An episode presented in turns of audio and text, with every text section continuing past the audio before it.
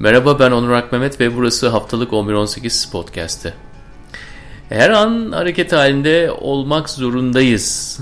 Daha üniversitede okurken staj üzerine staj yapmalıyız. İşte mezun olunca iş bulamazsın eğer staj yapmazsan derler. E diyelim işi buldun, rakiplerini ölçmek, biçmek lazım. Stratejini belirlemek, stilini bulmak, fark yaratmak. Yani kısaca bu küresel köyde herkes bu rekabet alışkanlığını kazanmak için olabildiğince çalışıyor. Bize sunulan bu gerçekliğinde içinde kaybolmak için de envai çeşitli imkan da oluyor. Yani başarı hikayelerinden tut da iş tekliflerine kadar like'lar, takipçiler, fanlar yani hepsi mevcut. Neyse zehrin sistemin torbacısı hemen sana çıkarıp veriyor işte bak bunu yaparsan amacına şöyle ulaşırsın diye ama sen zaten çoktan amacını unutmuş da oluyorsun. Şimdi bu haftaki programımızda bu yarışın tam da ortasında olan ve fotoğraf makinesinin kadrajından etrafa bakan Dilan Bozyer'le birlikteyiz. Dilan büyüdüğü yerlerden başlayarak sistemi atlatayım derken verem olmasına, fotoğrafla bir çıkış bulduğunu sanırken de yapma dünyanın tam göbeğine düşmesine tüm hikayesini çıplaklığıyla birlikte anlatıyor. Dinliyoruz. Diyarbakır deyince ürküyor Diyarbakır'da yaşamamış olan insanlar ama çok rahat büyüdüm aslında. Ya da her şeyi çok normal algıladım çocukken. Yani 20'lerden sonra burada batıdaki insanların, gençlerin karşılaştığı kaos ortamlarında ben büyüdüğüm için rahat büyüdüm diyebilirim. Evde çok büyük bir odamda çok büyük bir kütüphane vardı. Yani kitabın e, kitapların hepsini okumamış olsam da o kitapları dokunuyordum, sayfalarını karıştırıyordum. Bir sürü ana Britannica serisi vardı. Onları karıştırıyordum. Ee, anneme bir şey sorduğumda annem cevap vermek yerine git kütüphaneden araştır bak, ansiklopedilerden araştır bak diyordu ve ben e, harflere göre e, düzenlenirdi. O hepsinin arasında böyle renkli renkli kağıtlar koymuşluğum vardı. İşte önceden baktığım şeyler oradan okuyarak inceliyordum. Akşam babam işten geldiğinde açıp bakıyordum falan. Ama bir yandan da e, yani genç bir kızdım sonuçta. O yüzden sürekli dışarıda sürekli bir eğlenme ihtiyacı içindeydim. Ee, iyi ki işte o tiyatro, radyo benim hayatımdaydı ki sürekli işte tiyatrolara gidip çünkü orada Diyarbakır Devlet Tiyatrosu'nda çok iyi oyunlar sergilenirdi. Çok başarılı oyuncular geçti o sahneden. Onları izlemek, işte provalarına dahil olup provalarını izlemek o benim için güzel yönlendirici bir şanstı. Ama bir yandan da yani belki şiveli konuşmadığım için Diyarbakırlı olduğumu düşünmüyor insanlar ya da işte Diyarbakırlılara göre daha çok esmer olmadığım için belki ama e, kemik yapımım falan da bir yandan işte annem Kıbrıslı, e, babam Niceli ikisi de bir şekilde beni oluşturmuş ve e, Diyarbakırlı'ya benzemeyen bir Diyarbakırlı oluşmuş sonuçta. E, ama yani orada büyü yani sınıf arkadaşlarım veya işte etrafta duyduğum şeyler ya da evimin önünde olan olayları e, çok net hatırlıyorum. Yani bizim binada askerler e, o hal döneminde askerler kalırdı, nöbet yapar, nö, nöbet tutardı. E, mitingler olurdu tam kapımızın önünde.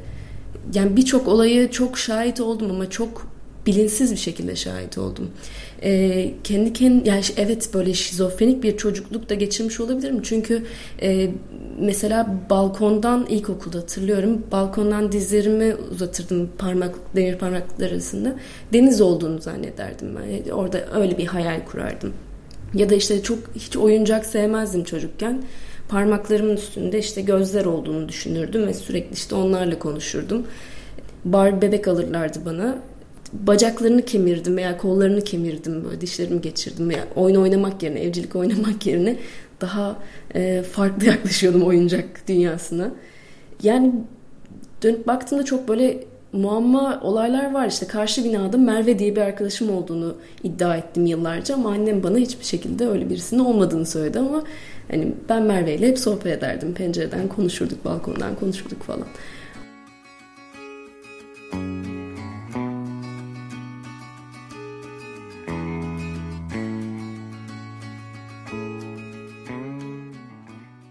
işletme okurken e, yani bir sınav kağıdı önüme geldiğinde iflas etmiş bir şirketi kurtarma üzerine bir soru geldiğinde ben bunu mantıklı e, yanıtlayamıyordum. Şirket adına üzülüyordum.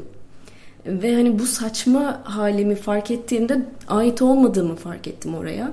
Ablamın gazeteci olması benim için çok büyük avantajdı. Biraz onun yolunu e, onun yolunu izlemek istedim ilk başlarda. O dönemler müzik dergileri vardı. Çok güzel müzik dergileri vardı ülkede çık, yayınlanan. Ee, işte Yüksek Ses, Blue Jean, e, Yeni Harman gibi dergilere müzik röportajları yapıyordum. Ama fotoğraf hayatında değildi yine. E, işte albüm kritikleri, konser kritikleri yapıyordum. E, ardından işletmeyi bıraktığımda bir gün bir sabah uyandım ve bu olmayacak, böyle gitmez diyerek okulu bıraktım dergide devam ediyordum ama bir yandan çok büyük bir eşeklik yapmıştım. Aileme haber vermeden bıraktım okulu ve bunun cezasını çok çektim sonradan. Çok daha kolay olabilecek bir hayatı çok zorlaştırdım aslında. Çok ağır bir depresyona girdim. Tam 20'lerimin başı. Ee, başka bir şehirdeyim, ailemden uzağım. Kurmam gereken bir hayat var. Ve bunların hiçbirini yapamadığımı fark ettim. O depresyon sağlığımı çok etkiledi ve verem oldum. Bir yıla yakın tedavi gördüm. Tedavi sürecim evde gerçekleşti. Çünkü e, dışarıdan bulaşıcı bir şey kapmamam için e, evde zaman geçirmem gerekiyordu bir odanın içinde. Orada odanın içinde bulduğum bir fotoğraf makinesiyle her gün kendi fotoğraflarımı çekmeye başladım. Ee, yine fotoğraf hayatımda yoktu aslında ama bir kamera vardı bir şekilde. Bir fotoğraf makinesi hayatıma girmişti. Derken internette yine o hastalık döneminde internette araştırdığım sanatçılar vardı. Hatta böyle artık arkadaşım gibi olmuşlardı. Yönetmenler, şairler, yazarlar, çoğu ölmüş olan insanlar. Neyse, e, Dian Arbus isimli bir fotoğrafçıyla e, tanışmış oldum internette araştırırken, e, gezinirken. Ve Dian Arbus'un fotoğraflarına vuruldum. Yani fotoğrafın ne kadar büyüleyici olabileceğini, ne kadar fotoğrafçılığın ne kadar tutkulu bir şey olduğunu, hayata ne kadar anlam kattığını fark ettim. Ve beni ertesi günlerde uyandıran şey, sabah yatağımdan kaldıran şey ilaçlarımı alacak olmam ya da işte o gün geçireceğim gün değil, o gün kendi fotoğrafımı çekmekti. O zaman tabii selfie de yoktu, selfie kelimesi yoktu, otoportre diyorduk biz ona ve bir otoportre serisi hazırladım. Bu benim tedavi sürecimi belgelemiş oldu. Ardından e, anneannem ölmeden önce Londra'da yaşıyordu. İşte Kıbrıs'ta savaştan sonra Londra'ya taşınanlardandı. Beni yanına çağırdı. Gitmeden önce bu otoportre serimi e, bir fotoğraf okuluna e, yolladım. E, ve burslu olarak kabul edildim. Derken Londra hayatım başladı. Sınıfımın çoğunluğu aslında moda fotoğrafçılığı seçmişti. Yani sınıfta çok başarılı belgesel fotoğrafçılar olsaydı belki o zaman onu da yönlen, yönlenebilirdim. Ama çok Japon arkadaş, sınıf arkadaşım vardı ve çoğu moda sektörü üzerine yaşıyorlardı. Bir şekilde ya hocam da o dönem işte Otello isimli bir hocam vardı. Bu akademideki hocam da özellikle. O da moda fotoğrafçılığı yapıyordu o dönem. E, ben de onun asistanlığını yaptığım için bana keyifli görünmüştü. Çok normal olarak 20'lerimin başında genç kızım yani hani büyük bir eğlence dünyası gibi görünmüştü bana. Ama teslim edeceğim projeyi hazırlarken resmen e, başımdan aşağı e, kaynar sular dökülmüş gibi bir şey oldu ve e, bir dakika bu sektör, bu anlayış, bu tüketim çılgınlığı bana göre değil dedim. Ve moda sektörüne karşıt olan bir moda çekimi yaptım. Hala butik bir anlayışla moda çekimleri yapıyorum. Ee, yılda bir iki kez özellikle tercih ediyorum ki o tüket içimde tükensin istemiyorum o yetenekte o alanda. E, fakat onda da normal standartlara hiçbir şekilde uymamaya çalışıyorum. Hep bir hikaye dahilinde ya da işte çalıştığım tasarımcıların gerçekten kendi hayatlarındaki hikayeleri beni cezbediyorsa onlarla çalışıyorum. Seri üretimden para kazanmak ya da işte teşhirden para kazanmak ya da işte dünyadaki o standart güzellik anlayışını katlayan bir anlayışla tasarımları sunma derdinde olan insanlarla çalışmıyorum.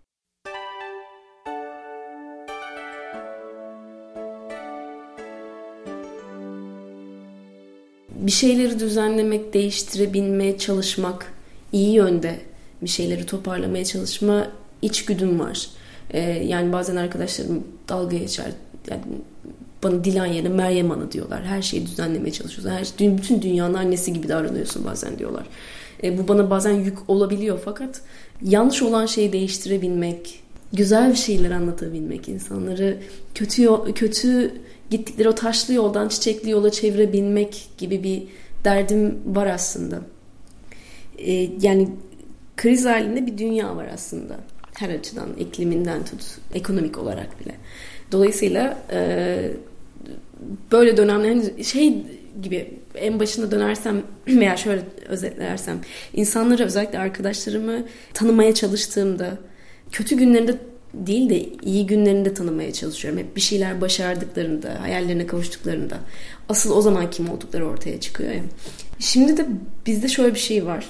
Öyle bir dünyaya döndük ki artık zaten adım adım şeydi hani artık komşularımızı tanımıyoruz diyorduk işte artık komşularımıza yemek götürmüyoruz işte kimse kimseye günaydın demiyor falan kolay gelsin demiyor falan diyorken bir anda artık kimse birbirini tanımaz oldu. En yakın arkadaşlarını bile işte ne bileyim hatır sayılır insanları bile. E, herkes kendi derdinde. Ama herkes kendi derdindeyken zaten her zaman herkes kendi derdindeydi ama hiç bu kadar fazla kapalı değillerdi. Herkes her şekilde her an zarar görebileceğini hissediyor dünyada bence. Bu da insanları çok içine kapatıp çok bencilleştiren bir şeye dönüştü. Yani sanki dünyada sadece 10 kuruş kalmış ve o 10 kuruşu onlar almaları alması gerekiyormuş gibi. Bir tane ekmek kalmış da o ekmeği onlar almaları gerekiyormuş gibi davranıyorlar. Aslında bu bence basının da medyanın da çok büyük e, suçu. Çünkü herkesi dünyaya o kadar galeyana getiriyor ki basın, medya, özellikle sosyal medya yani sosyal medyada çünkü artık kim gazeteci, kim değil, kim bilir kişi, kim değil bilmiyoruz. Her kafadan bir ses çıkıyor. E, dolayısıyla insanlar çok panik halde ve kendi canını kurtarmaya çalışıyorlar. E, bir de yani Orta Doğu ülkesinde yaşıyoruz biz aslında baktığımızda. Ne kadar kaçarsak kaçalım bu gerçekten biz Doğu ülkesiyiz ve hani çok büyük bir krizin içindeyiz.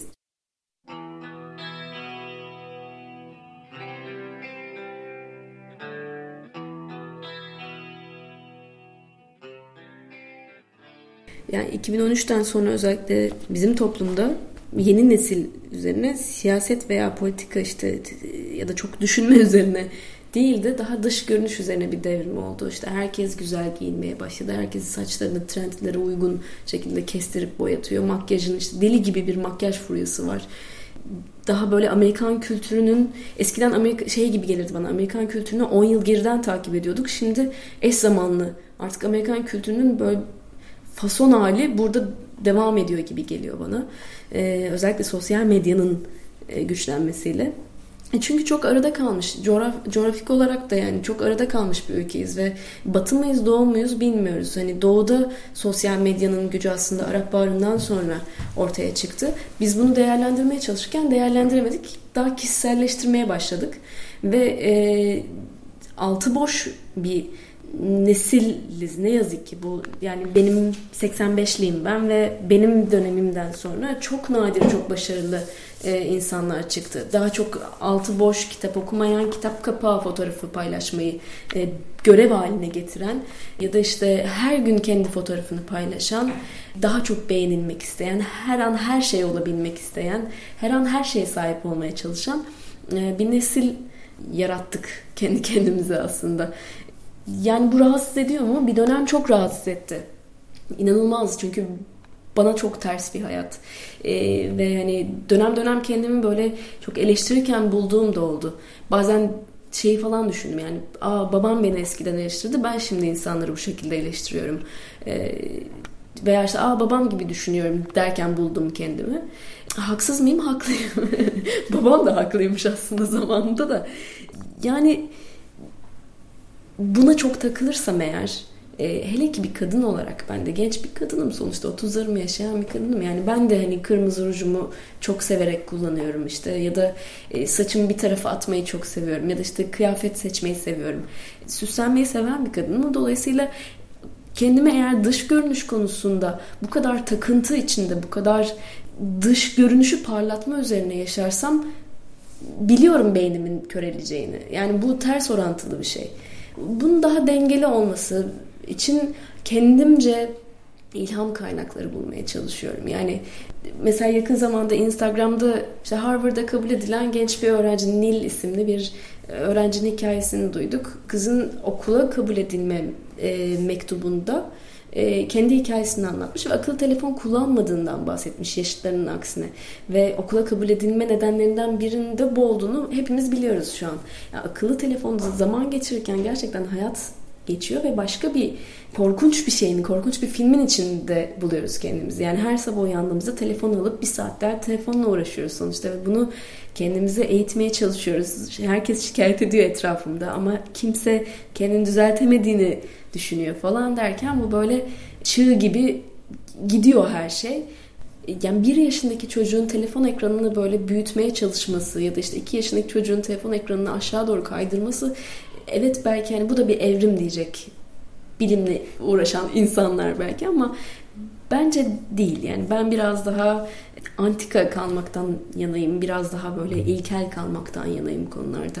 Ee, evet hayatın içinde faydalanacağız teknolojiden fakat hayatımıza adamamız yanlış olur. Dolayısıyla iletişim dilimden yola çıkarak yani fotoğraflar fotoğraf aracılığıyla insanlara dokunuyorum ve e, bir kapı açmaya çalışıyorum insanlarda. Ama yani bu da şey değil böyle büyük beklentiler ya da işte bu fotoğraf bütün dünyayı değiştirecek gibi bir beklenti içinde değil. Kendime de kattığım şeyler yani bir fotoğraf çekip o fotoğrafı inceleyip bazen çok büyük baskı alıp inceliyorum ve her gün başka bir şey görüyorum o fotoğrafta. Çektiğim fotoğrafta ve kendimi de keşfediyorum. Gözümü keşfediyorum.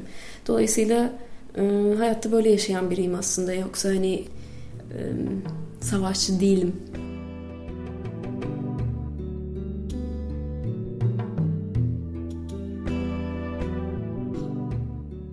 O bir savaşçı değil.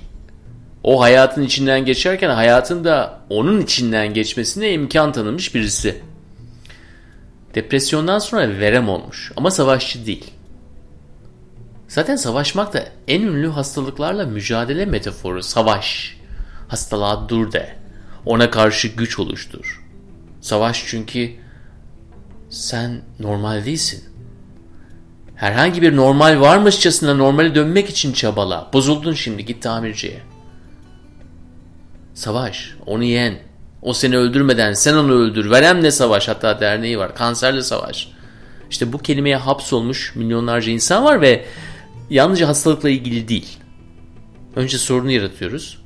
Daha sonra soruna çözüm satan mekanizmayı bir ilerleme olarak görmeye başlıyoruz.